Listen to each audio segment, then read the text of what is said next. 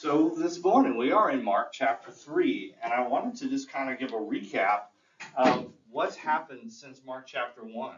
We spent two lessons in Mark chapter 1, and here we are jumping to chapter 3. So just to kind of take us along, and I encourage you to read this on your own. Uh, if you don't have a Bible reading plan that you're following, one thing that you could do to keep you busy is just kind of read some of the chapters that we skipped over in Mark, uh, and we'll be jumping to chapter 6 next week. And so there's chapter four and five there. You could just read. You know, that's just two days of, of reading, you know, throughout the week. And then maybe read chapter six as well if you're feeling extra studious before we cover that next week. But I want you to understand, and this is something I wasn't really thinking about when I was putting the lesson together, but I realized this morning that um, in chapter three, things come to a head there's a culmination of things that have actually been at work for a while.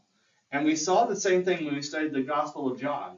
There's this conflict arising between the Pharisees and the religious leaders and Jesus. And there's this friction because he doesn't do things the way the establishment does. And he does what God wants him to do. And they do what their tradition says to do. And those things don't always agree. And it doesn't mean tradition is always bad, but some of these religious leaders were using their tradition and their position as a substitute for actually obeying God. And so when Jesus comes on the scene and John the Baptist before him, that we talked about back in chapter 1, this friction arises between the ones who are doing what God's called them to do and people who are doing what they think they ought to do, and assuming God will be happy with that. And it turns out that God's actually not particularly happy with these religious leaders because of various issues, and this is where the friction comes in. So if you look back at Mark chapter 2, that's what I'm going to try and do here, but somehow I end up on chapter 3. I was so excited about chapter 3. But just as a, as a prelude here, also I want to talk about the title for this lesson. And it really corresponds to chapter 2 as well. That although our book says Jesus is questioned, and I totally understand that choice of a title, that Lifeway chose. I think a better title is Jesus is criticized. Mm-hmm. Because if you actually look at today's focus verses, Mark chapter 30, verse 20 to 30, nobody's really asking Jesus a question. They're questioning him in, in the case of they're planting seeds of doubt. They're causing other people to question Jesus because of things they say. They're not really coming to Jesus with sincere questions. So don't misunderstand. Jesus' question and really his the, the legitimacy of his ministry is called into question. In that sense, the word is a really good choice. But what we really see going on is people criticizing Jesus. And if you've been involved in ministry any length of time, criticism is no stranger to anyone who's trying to do a work for God. And Jesus was not immune to it any more than any of us when we try to do the things that we know are right. And not only do we see Jesus being criticized, but even moreover, this morning I had regrets. Driving over here, I kind of realized actually the, the best and part of it is in is in my outline, but Jesus responds to criticism probably is an even better title for today's lesson. Because we only spend three verses on the criticism. And Jesus takes stage for the rest of these verses today, doesn't he? So it's really how Jesus responds to criticism. And I don't know about you, but I'm sure that I could use help learning to respond to criticism better. It's really easy to respond to criticism poorly, to lash out at somebody, to in meanness and resentment. When someone comes at you, you want to come back at them. And an argument ensues, right? Thoughts of Thanksgiving dinner. It was all going so well until this subject came up, and then the fireworks began. Hard to believe that for us today, Thanksgiving is only two months away in a couple weeks. So we're getting there. But the fact is, we can just think that as groups of people get together, whether it's in the church or outside the church, we have friction, we have conflict, we have criticism, and how do we respond in those moments? And Jesus setting a golden example for us today. So we will take a look back at chapter 2, look at some background, and then we'll move in and see what happens at, at the culmination after several criticisms have been issued. how does Jesus respond to that criticism? Well, we can learn from it. All right? So we look at uh, Jesus is popular, but he's facing some criticism. And that's what we see here in verses 20 and 21. We see his family's reaction to his ministry. We see the scribes making some charges against Jesus. And it'll make even more sense as we see what's happened in chapter 2. And then we'll get into Jesus' response. And then at the end, he gives a, a really sober warning. So let's go back and go ahead and look, and just to give you just a brief outline of what happened in chapter 2. Jesus returns to Capernaum, and Capernaum is kind of a center location for his ministry. In fact, um, when I see this at the beginning of Mark chapter 2, I think probably when it talks about Jesus being at home in chapter 1, it's probably talking about Capernaum as opposed to Nazareth, we know that he grew up in Nazareth. He was actually born in Bethlehem, but they returned to Nazareth when he was young. But Capernaum may be where his, his mother and brothers live. And that actually comes up later in the story, come to think of it. Um, a couple of things happen in chapter 2, basically four things. One is he heals a paralytic, but before he heals them, he tells them his sins are forgiven. Remember that story that his friends carry him in and he says, Your sins are forgiven? And then he gets up and walks. Uh, the the, the religious leaders aren't really upset that the man walked. They're upset that Jesus had the audacity to tell someone that their sins were forgiven. Like you don't, you're just a man. Who are you to tell people their sins are forgiven? So there, the friction begins. But Jesus uses the miracle to demonstrate that he has that authority. Well, leaders don't like it when other people have authority. They want to be in power. So the conflict arises. The next thing we see in chapter 2, Jesus calls Levi, otherwise known as Matthew, to be a disciple. And as a result, Jesus gets criticized by these religious leaders who already are kind of, who is this guy I think he is, forgiving people's sins, for hanging out with tax collectors who had a terrible um, reputation. Remember, they were thought of as cheats because however much money they collected above the taxes that were actually due, they got to keep. So it was in their interest to overcharge people more than they really owed the Romans in taxes and pocket the rest. It was like legalized extortion in a way. And so they were just hated by the people. It's bad enough you're taking our money and giving it to the Romans. Jews didn't like that. But then you're taking extra to line your own pockets. All right, so he's there eating with sinners and tax collectors. And again, he gets criticized. Third thing happens in chapter 2 is gets criticized because he and his disciples don't fast. John the Baptist's disciples made fasting a part of their regular routine. Jesus and his disciples are going out preaching, and he's doing things like feeding the 5,000. That hasn't happened yet in the story of Mark. That's coming, right? Jesus, a Passover meal, right? We associate Jesus food. We don't associate Jesus with fasting except during the temptation that we read about in chapter 1 when he was in the wilderness for 40 days. So they criticize him. Well, if you're this religious leader, how come you and your disciples don't fast regularly? All right. So you guess they're kind of grasping for straws, but they're finding just anything they can criticize because Jesus is kind of a threat to their authority. So that's the third instance of criticizing him in chapter two. And the fourth, they're walking through the fields. The disciples pluck heads of grain, and technically the, the religious leader says you can't do that because, oh, by the way, today's the Sabbath day. We remember from our study of John that it was always a conflict. Jesus, you can't do that. It's the Sabbath day. I, I, but I just healed a guy. I helped him. Why can't you help people on the Sabbath day? And so the, these religious leaders, they were very zealous about the Sabbath day, which is better than the ones who got sent into exile 500 years ago. But they've gone too far. They're in, they're they're legalistic and now the rules are more important than the spirit of the reason God actually asked them to honor the Sabbath day. And here's another example. Like all they're doing is wandering through, they're not really harvesting wheat. Come on. They're just getting a snack on the way. And Jesus defends his disciple. He said, I mean, even David, he went to the high priest's house to get bread for his men when they were desperately hungry on the run from Saul. And you're going to criticize my disciples because they just plucked a little bit of grain while they're in the field, passing through. All right. They're not even like those hobbits in the Lord of the Rings, like stealing all the, the pumpkins and everything from the farmer. Uh, they're just kind of walking through, grabbing some grain, and that was legal. That was actually okay, but by the Jews' rules, you weren't supposed to do that. So they were nitpicking Jesus throughout his ministry already. That's four things in chapter 2 that they criticize Jesus for. Jesus hasn't actually done anything wrong. But have you ever noticed that some some people are just magnets for criticism?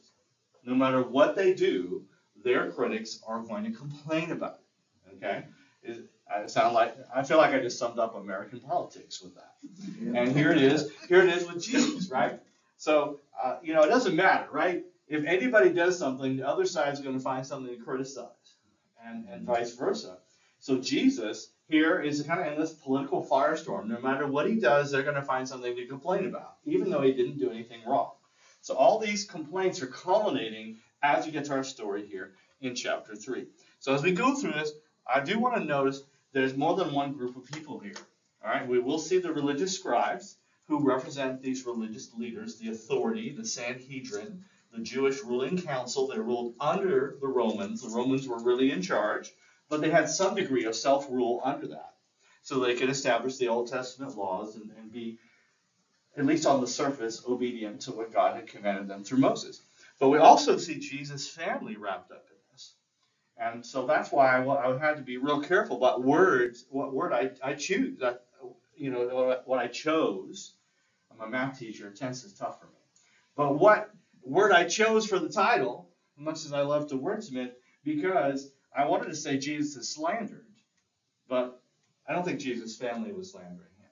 And we see kind of two groups of people caught up in this. And we'll take a look at both of those. But think about their motivations and then think about, like we said, what lessons can we learn from how Jesus responded to this criticism here?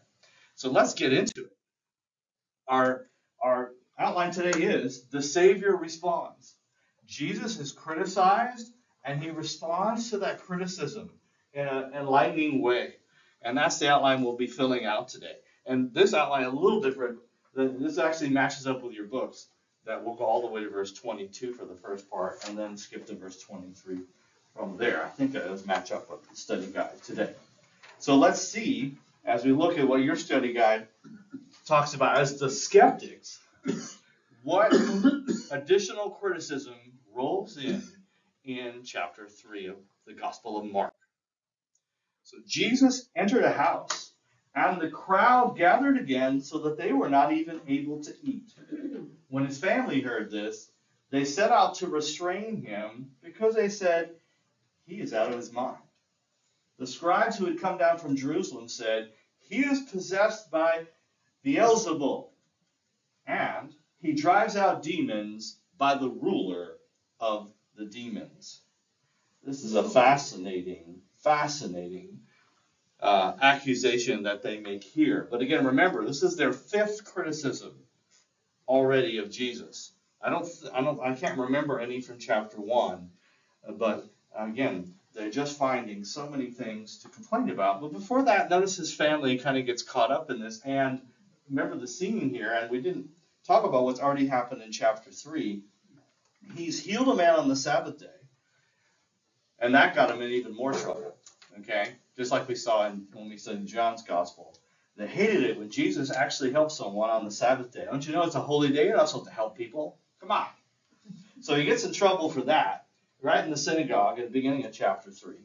And he withdraws, and he's doing, again, the same things we saw in chapter 1. He's healing people, he's preaching the good news, and more and more crowds, right? Remember in, in chapter 1, he had to get up early and go to a solitary place to pray because uh, even there, the crowds are looking for. Everyone's searching for Jesus. Where is he?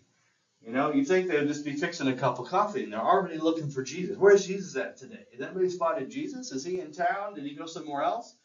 And so the crowds, very much an issue, right? Remember, even in chapter one, he told the guy, "Don't tell that you've been healed," and he told everybody because he couldn't contain himself.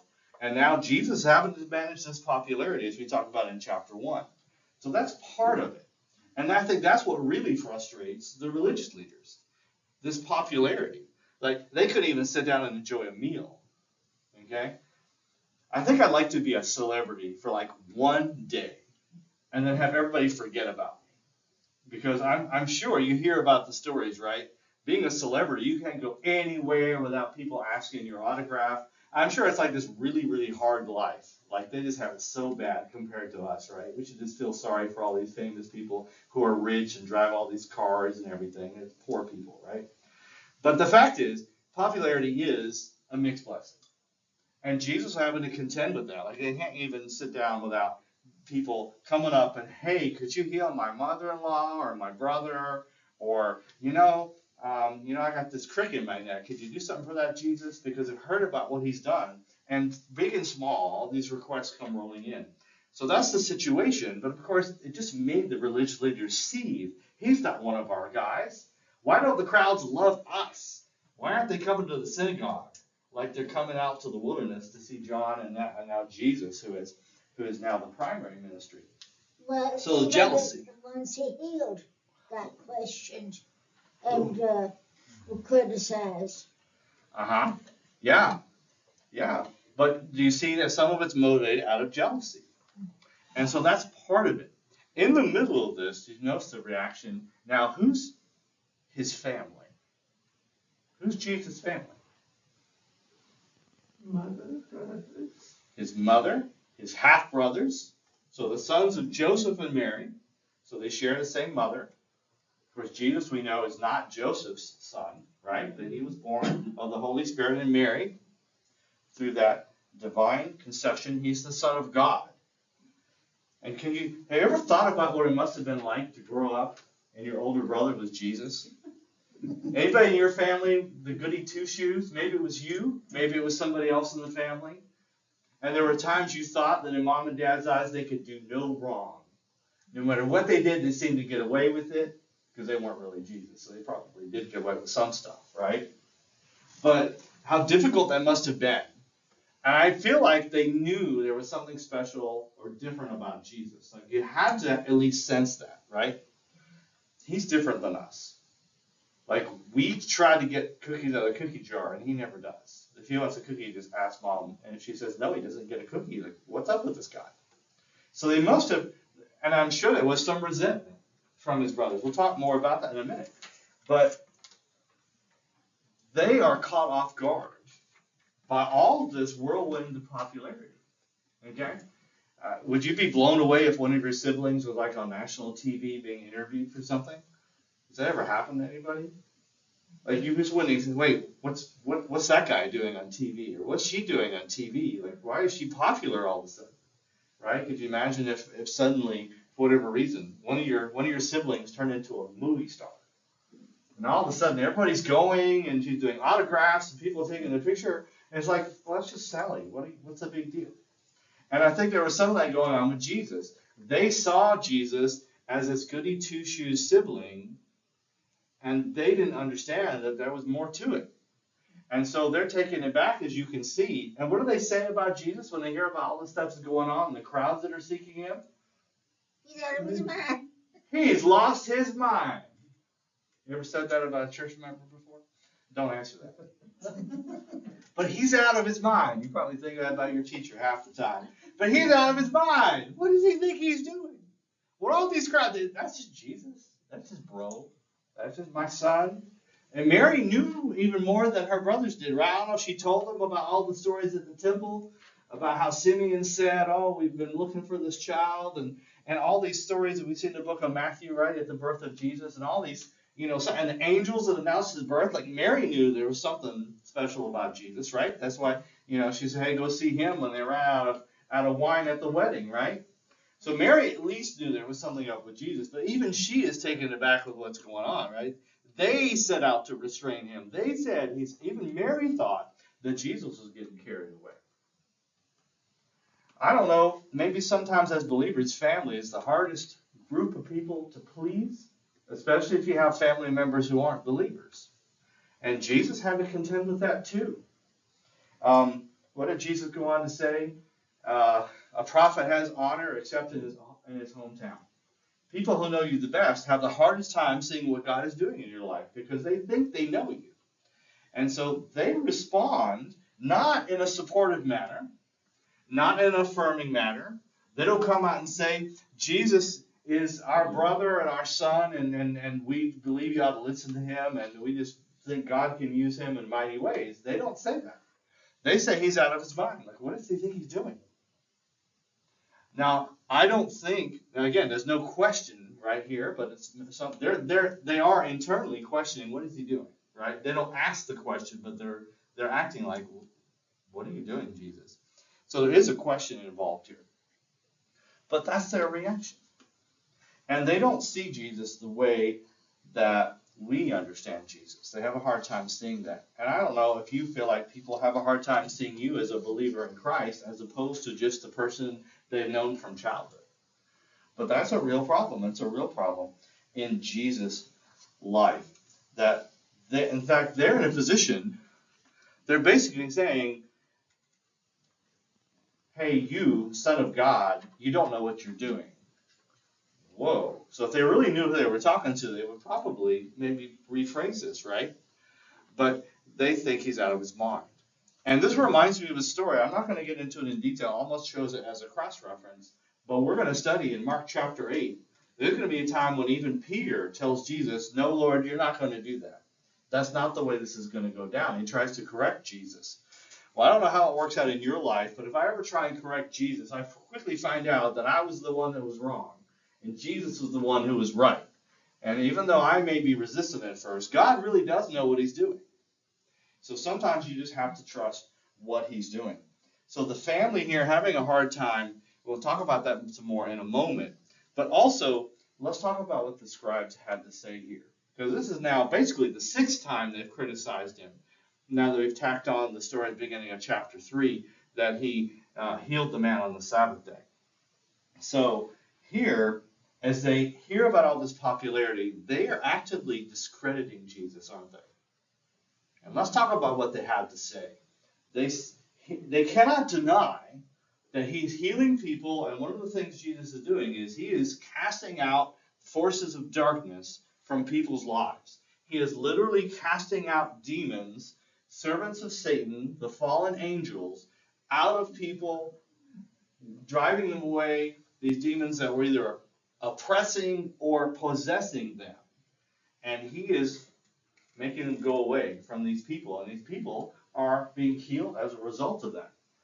And I've had conversations with my wife about this, she being a trauma counselor, that I think we have greatly underestimated in our modern age how much demonic activity is in our world and how much of it explains the sickness and the misery and even the mental illness that we see. I'm not saying that every mental illness is related to demons. I don't think that it is. But I think some of it is, and that we underestimate how much and how active the forces of darkness are in our world because we can't see that we only see the effects and we don't know what the source of it is. We don't know if there's a medical imbalance, which sometimes leads to depression, or if there's some kind of spiritual battle that has led to poisoning someone's soul. We can't see the difference between the two. And in our age, we tend to default to there must be some medical explanation, there must be some hormonal imbalance. But that's not always the case. I think now we've leaned too far. I think back in Jesus' day, they blamed everything on demons and nowadays we blame nothing on demons, and the fact is the truth is somewhere in between. There's medical issues that lead to, to, to mental anguish, and there's spiritual forces that lead to mental anguish. And I think they're both, both, both very active in our world. So as we see, it seems strange to us, I think, as modern people, to see all this Jesus casting out demons. I think the fact is that demons are very active undercover in our world, and we just underestimate how much they're responsible for and what we're fighting against. So, they can't deny what Jesus is doing, that Jesus has shown authority over the forces of darkness, casting them out, and we talk about him showing that. But what they can do is they can undermine Jesus. They can undermine Jesus by saying, yes, he's doing all these amazing things, but he's doing all these good things, but here's what you need to know. And they make this slanderous accusation that he's casting out demons because he is allied up with the prince of demons, and that's why he has authority over demons. Beelzebub is the original term, and in the Greek it gets changed to Beelzebul, but B E E L is another form of B A A L. Ever heard of Baal before? Remember the, the, the god of fertility of the Canaanites that was really popular back in the days of Elijah, and he had the showdown with the prophets on Mount Carmel. And said, choose, make up your mind. You're going to serve Baal or you're going to serve God. You're going to hurt, or you're going to serve Jehovah. And so this is what's happened here is that this this Baal has been mixed in with an idea. The word only means Lord. Okay, that's all Baal meant. He was a false god. So this is a mix of that name, and this is one of the, the characters that come out of the Canaanite mythology. And he's not just Baal, but Baal Zebub, meaning Lord of the Flies. I remember having to read that book in high school, and I still don't know what it was really about, except some kids in the jungle that were arguing with each other. But there was a reason that name was chosen. Right? Literally, this character, the Jews considered this to be basically a, a pseudonym for Satan. And that's why they call him here the ruler of the demons. They didn't call Satan Satan, they called him Beelzebub or Beelzebul. Now, the fact that it got changed to Zebul in, in the days of the New Testament is because, well, first of all, everybody speak, was speaking Greek, so they had to kind of change the word up a little bit anyway, just linguistically, I suppose. But there's a play on words here. And it's gone from being Lord of the Flies, Zebub, to Lord of the manure heap, Lord of dung, or I think there's another form of it, Lord of trash, some people called him. And they've kind of taken this character out of the Canaanite mythology and kind of turned him into um, a parody, um, someone they make fun of. That they make fun of the demons by calling them their ruler the Lord of the trash heap, the Lord of, of the landfill, the Lord of manure. Okay? So that is now you really understand what they're doing here. They're trying to paint Jesus, they're ridiculing him by saying the only reason he has powers over the demons is he has teamed up with this demonic ruler of demons who's associated not just with flies, but the manure they land on. And so they are truly, truly painting Jesus in as poor of light as they can because they can't escape the fact that he's doing these miraculous things. So all they can do is slander him and say, yes, he's doing these things, but he's teamed up with the Lord of Trash. That's why he can do that. He's teamed up with the lowest of the low. All right? Just like we see sometimes, oh yeah, so and so, he ran for office, but look at this guy who donated money to him, right? You just try and find this connection that's just as negative as possible and paint him in a bad light. That's what the religious leaders are doing to Jesus.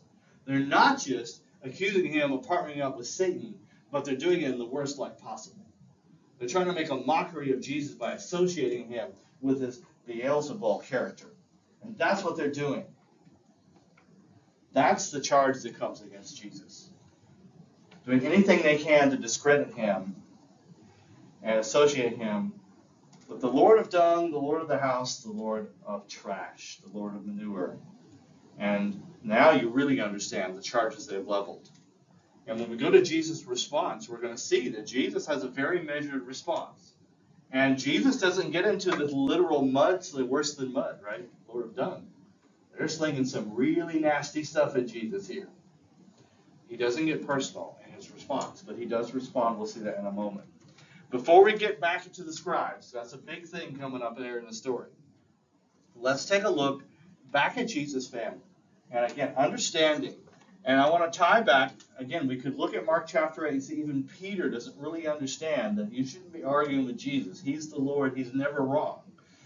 But his family doesn't get it either. And let me remind you, back in John chapter 7, for those of you who went through the study of John with us, that this was a very interesting thing. Again, there's um, this is a, a, later on in the conflict, and, and the Jewish leaders are really frustrated with Jesus, and eventually gets to the point where they're ready to kill him. And we're heading there in the Gospel of Mark as well. But remember the story that he, he wouldn't even go to Judea because the Jews were trying to kill him. So when it was time for the feast, he kind of decided he's going to lay low and he told his brothers, you leave here, you go down to Judea, you go down a couple of provinces to Jerusalem, um, because I'm not going to do it. Even though his brothers are encouraging him, um, you know, why are you working here in Galilee? Why are you in Galilee when all the religious activity is centered down there in Jerusalem? And here they're charging him. Uh, go down there and let them see what you're doing. Why are you working in secret? Um, which is a funny thing for him to say, right? Because see all these crowds following Jesus around. But remember, Jesus is ministering up in Galilee, north of Samaria region, north of Judea, where Jerusalem is. So why is he out on the outskirts, up in the Sea of Galilee? Why is he not walking through the streets of Jerusalem? And so they said, why don't you go down to Jerusalem at the feast and show everybody what you're doing instead of being out here in these remote areas that we grew up in. And notice what the commentary that the Apostle John gives in verse 5. Why were they giving Jesus his advice? Why were they challenging him? Why are you doing it here? Go down to Jerusalem and put your big show in the city for everybody to see. Even though they knew that people hated Jesus and they would be putting his life in danger. And the commentary John had was even his brothers, not even his brothers, believed in him. We're talking about his half brothers. We're talking about the same family. He said he lost his mind. At this point, they're still not on board because they can't see Jesus as the Son of God. They can only see him as older brother that we grew up with and resented because he was Mary's perfect son. They didn't believe in him. Unbelief will cause you not to be able to see what God is doing in a person's life. And that was the thing that Jesus' family continued to not be able to get past. Now, in saying this, we ought to mention, real briefly, one of Jesus' brothers was named James. This is not James, the brother of John, but James, Jesus' half brother, is going to believe in Jesus after the cross. And he wrote the book of James you have in your Bibles today. So at least one of his brothers eventually is going to come around to realize who Jesus really is and see him as the Son of God. But they struggle at this point, especially early in Jesus' ministry. They can't see past the Jesus they thought they knew to see the work of God and that he really is not just their half brother, but the Son of God. So they're struggling with this. And that's why they're criticizing Jesus because they don't understand. Understand that not everybody that criticizes your ministry does so out of spite. They may do so because they just can't see past the ordinary. They can't see the spiritual. And so they can't accept you as God's servant because they just know you as that person that they work with, that person they live near, and they can't get past it. And they can't believe that you're that different because they don't see the change God made. Even Jesus' brothers struggled with seeing the real Jesus and who he was. All right, so let's move on. But first, let's let's summarize what we've seen so far. And I want you to see that these two groups are a little different. Jesus' family is not trying to slander Jesus. They're not trying to torpedo his popularity. They're just misguided. So they give criticism because they really don't understand what's going on. Like, what? And then we have the religious leaders who are actively trying to discredit Jesus. So their criticisms are slanders. So we have criticism coming from all sides. Some people just don't understand, like Jesus' family. Some people are actively trying to oppose us and undermine us. That's what the religious leaders are doing. So Jesus has different motivations for all the criticism that's coming his way. How does he respond? Let's take a look at it. Verse 23. And here is what we will see if I can turn to the right page.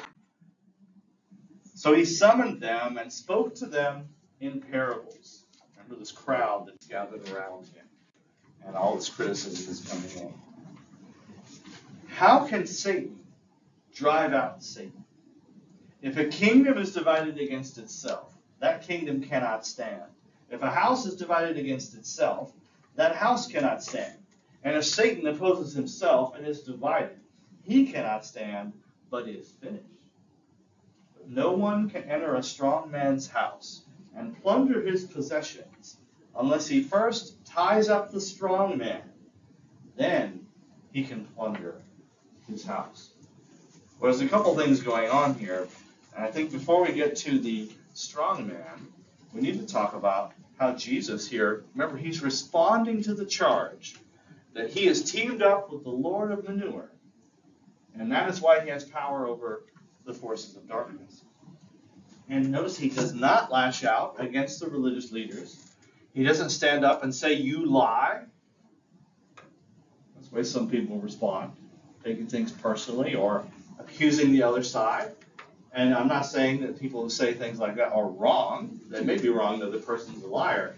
But Jesus doesn't waste any time about talking about them. He talks about the charges, and he kind of just thinks through it very reasonably and says, Does that make sense what they're saying about me? Does it make sense? Let's think about it. Does it make sense that I, Jesus, have teamed up with the Lord of Darkness, and I'm fighting against the forces of darkness with the Lord of Darkness. Okay? I mean, you might as well have your football team, you know, with the. It's like saying your team's quarterback has, you know, is is help is is teaming up with the other team's defensive players, and that's why your team lost the game. Does that does that make any sense? Who would do that? And Jesus saying, I'm not cooperating with the other team. I'm actively working against them. So why? How is it in Satan's interest to help me undo what he's doing in our country and to free all these people from his oppression? Does that even make any sense if we think about it? There's so many things in our culture today that if you just take a moment to think about it, you realize it doesn't make any sense. And rather than lashing out at people who have fallen for these lies, sometimes we just need to take time to walk them through it and point out that doesn't make any sense, does it? Does it really make Abraham sense? Lincoln used this verse to explain the Civil War.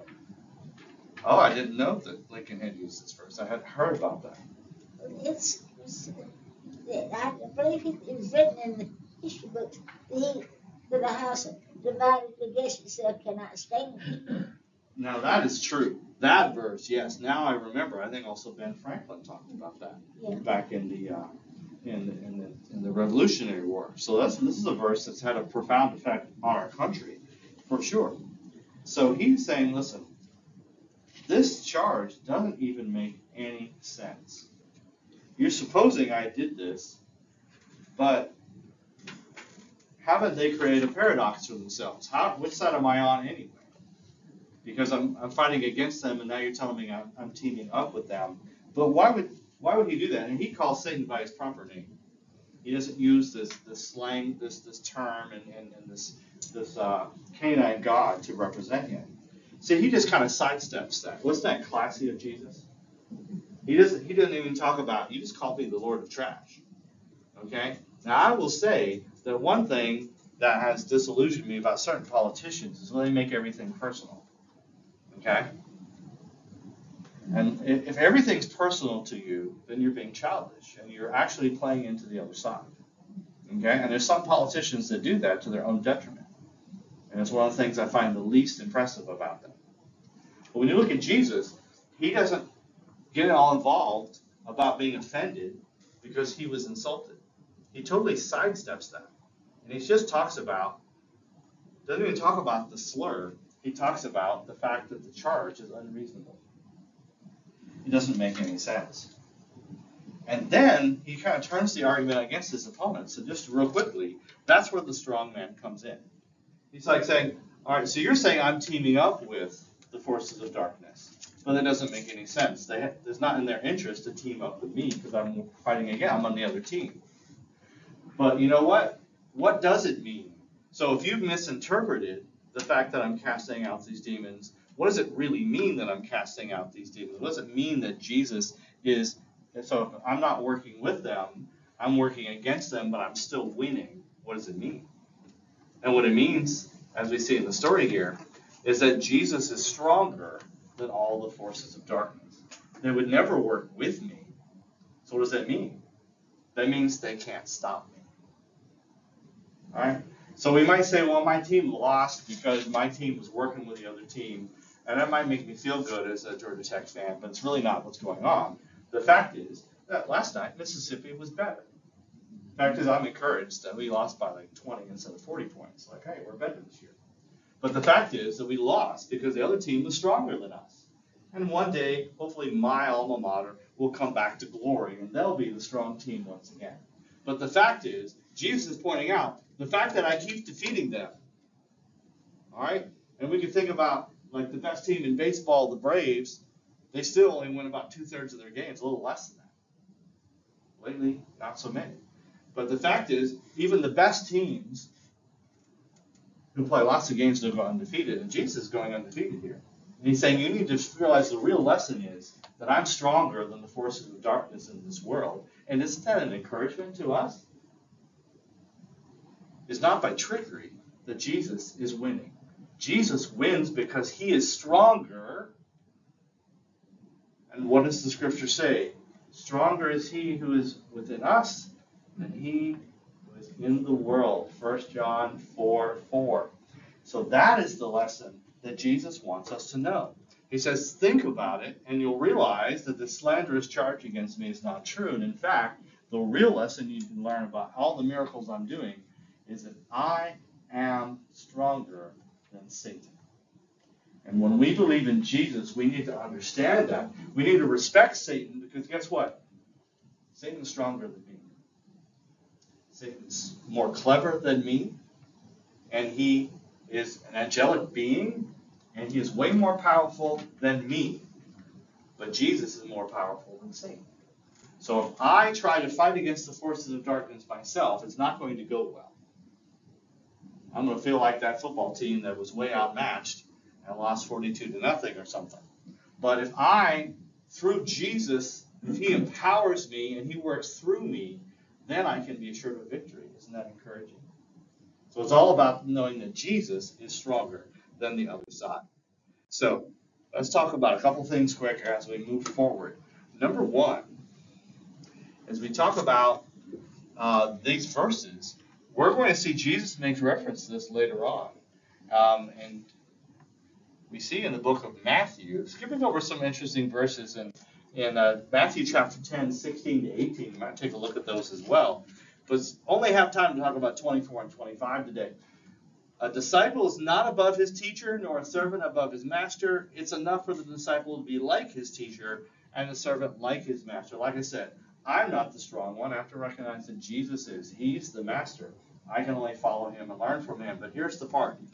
If they have called the master of the house Beelzebul, like they did here, how much more will they malign those of his household. Jesus is telling us don't be surprised, church, when the world criticizes you. Don't be surprised. Look at what they did to me. They called me the Lord of Trash. You expect them to say nice things about you?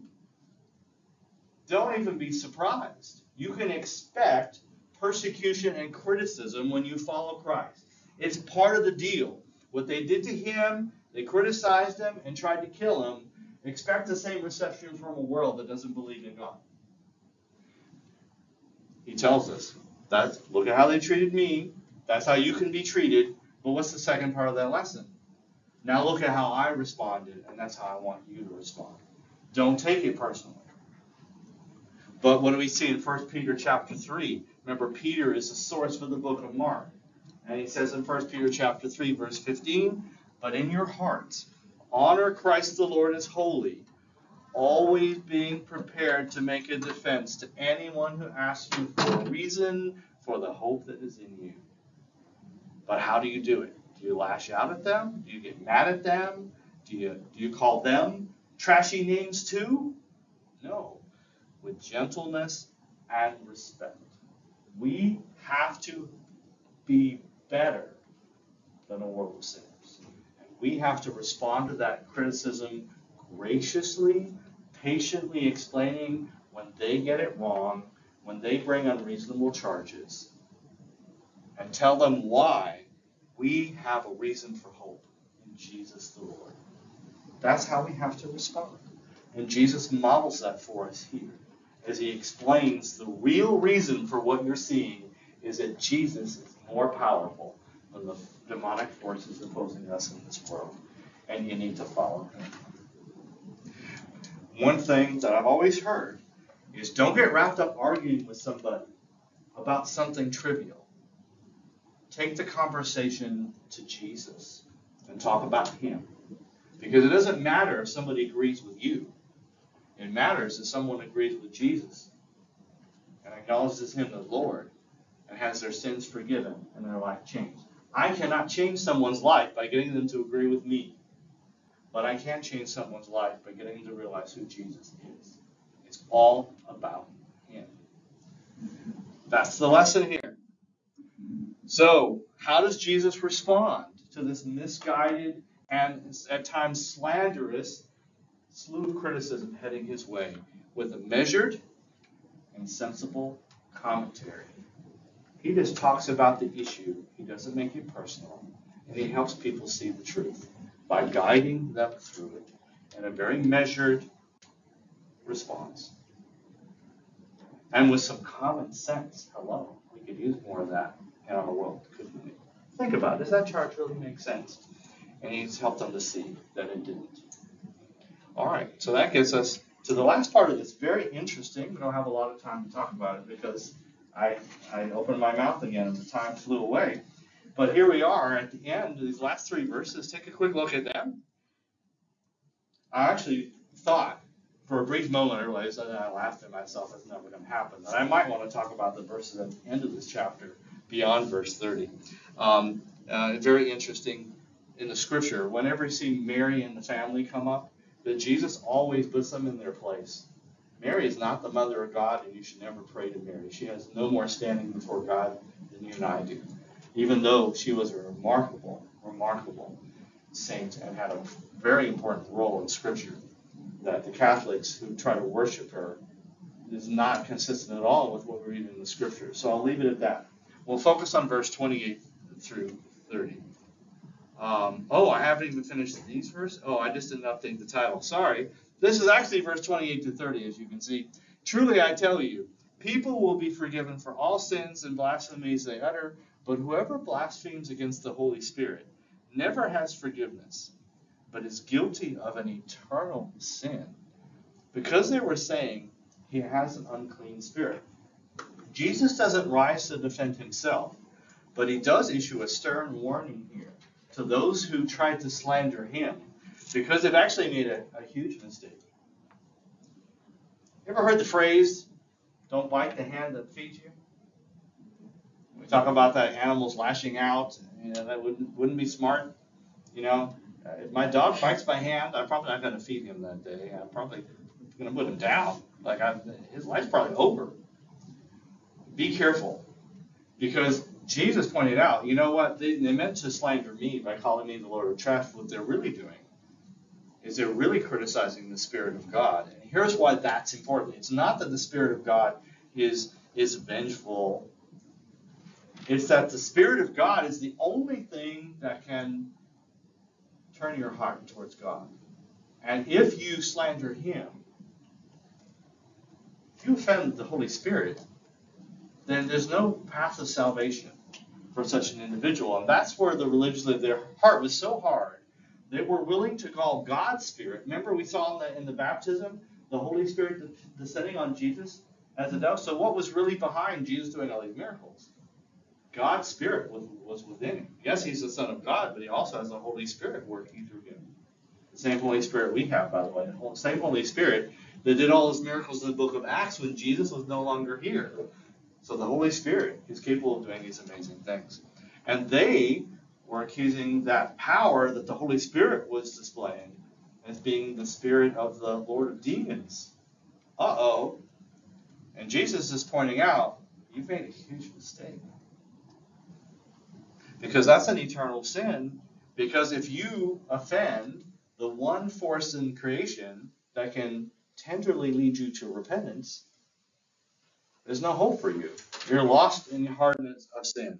Let's just look at this real quick. And just a reminder and encouragement to you in Titus chapter 3, as we look at what Paul wrote here. As he talks about the time we were foolish and disobedient, right? All of us before Christ, before we recognized we were sinners and we repented and accepted the good news about Jesus and his death on our behalf for the payment of our sins. So when we were lost, the goodness and loving kindness of God our Savior appeared, didn't it? And look at verse 5. He saved us not because of works done by us, We didn't do works of penance to make up for all the bad things we did, did we? No. But according to his own mercy, by the washing of regeneration and renewal of the Holy Spirit, then you see in verse 7, we were justified by grace. Our conversion and our faith in Christ was because of what the Holy Spirit did. Without the Holy Spirit, we could never have come to believe in Jesus and accept his free gift of salvation. That is why the offense of the Holy Spirit is the unforgivable sin, because if you offend him, how are you ever going to repent? You can't repent unless God works in you by his Holy Spirit. All right? So that's something that comes up, you know, sometimes almost a trivia question what's the unpardonable sin? But why is it unpardonable?